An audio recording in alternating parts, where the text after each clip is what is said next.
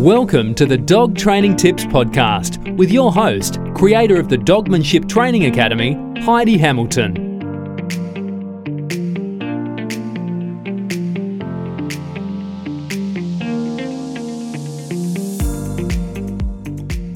Hello and welcome. I'm Heidi, and I'm so excited to be bringing you the Dog Training Tips podcast. So each week, I'll be bringing you a new tip that will help you improve life with your dog.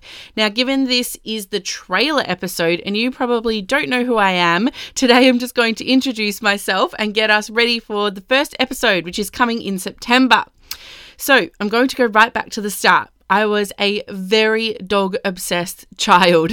I used to cut out pictures from magazines to decorate things with. I read dog books constantly. Even borrowed my neighbour's dog on occasion. And after years of begging my parents, we got our first family dog a golden retriever puppy named Oliver, and I was so excited. I read him a bedtime story and tucked him in. And then the first morning after we brought him home, I ran out of my room to see him and I stepped in a big, sloppy puppy poo out on our back deck and I was actually so happy about it because if we had dog poo, it meant we definitely had a dog and I hadn't just dreamt that we had a dog. So I was ecstatic. Now, as I got older, my love of dogs and horses also didn't fade. And I was actually told in high school that dog training wasn't a career. And so instead, I went to uni and I studied animal science which lasted less than a year. Lab work was definitely not for me, but I tried my other love, which was teaching, and I started a teaching degree.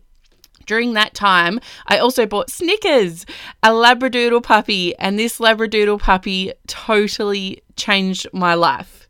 I started training with him and eventually became a certified trainer and worked full time for a company doing board and train private lessons and group classes. So take that, year 12 careers counselor. Um, I will forever be grateful for that time in my life. I trained so many dogs for so many years, and it, I think it really just made me the trainer I am today, having that hands on experience and being able to really just spend so much time with dogs. Over my time there, though, I did start to explore different trainers and methods and philosophies, and I kind of developed my own style of training. And where I was working wasn't really aligning with my training philosophy any longer. So I decided it was time to take a bit of a leap and start my own business. Dogmanship training, which is where we are today. Business took off straight away, and I was doing private lessons and board and train from my home, and I pretty much always had foster dogs around. I learned so much in that first year of business about myself, about dogs, and about people because in reality, most of my job is actually training people. I developed the Good Dog Blueprint and was rapt, absolutely ecstatic with the results that we were getting. By this stage, I had three dogs of my own, Snickers. I also had Savvy, who was a foster dog who never left, and Bailey. And Bailey is the dog who taught me patience. And unfortunately, we lost him. He passed away in 2018. I also have a husband, um, but he is used to being mentioned after the dogs, so don't worry about that. Um, and not long after that, we decided to have kids, and that didn't actually turn out to be as easy as we thought. But eventually, we had our daughter Eliza and our son Odin.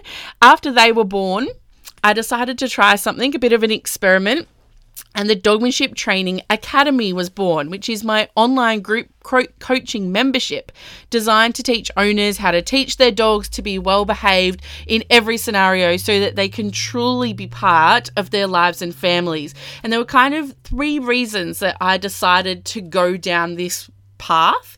The first one was that I'm getting daily calls and messages from people needing my help. They were having having troubles with their dogs and it was causing them stress and frustration and causing their dog to have a lower quality of life.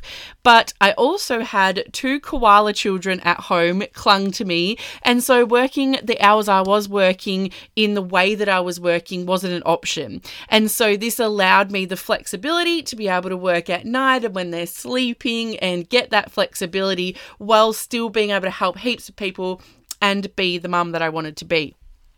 Now, the other reason was, and this was kind of a bit of a aha moment for me, was I was taking my dogs everywhere with me. So I would go and get a coffee and I'd be pushing the pram and I'd have the dogs with me. Or I'd go to the playground and I'd have the dogs with me. And all of these, I was always the only one there with my dogs um, and my pram and my kids.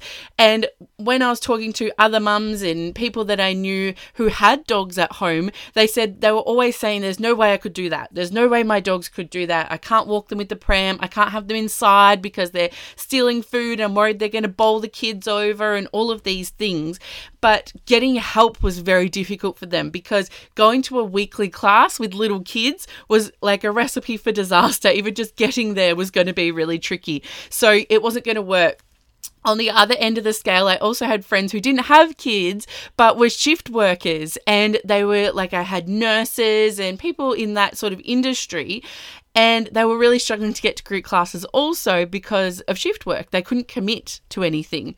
Um, and the other odd thing was that affordability because the other option was they could have private lessons, but a lot of people didn't have that money there, especially for the people who had young kids at home and perhaps had gone down to one income, didn't necessarily have the cash at hand to be able to do private lessons. And the third reason was that I was I knew that my clients and all the people I'd worked with really loved having the idea of kind of a trainer in your pocket. And I remember somebody once described me as having a train, it's like having a trainer in my pocket because I was always making sure that they could call me or text me when they needed help. And so, what I wanted to do was create the idea of having all of the lesson material there so you can watch it, you can work your way through the blueprint exactly knowing what to do, when, what steps to take, and how to train your dog. But then you also have that support there in your pocket. And we have that now through the Facebook group where you can ask questions anytime. And I also do a live Q&A weekly as well. So you've kind of got that trainer in your pocket feeling. And I knew that if I did that at an affordable cost, that I would be able to impact millions of lives, millions of dogs' lives, and millions of people's lives. And so that brings me to where we are today living my childhood dream, working with dogs, teaching humans, and I'm just so grateful to be here and to be able to start this podcast. So, thank you for listening. I'm looking forward to sharing some tips with you in our next episode. You can find me outside of this at dogmanshiptraining.com or you can just look up dogmanship training on Instagram, Facebook, or YouTube. Happy training, guys. I'll talk to you soon. Bye.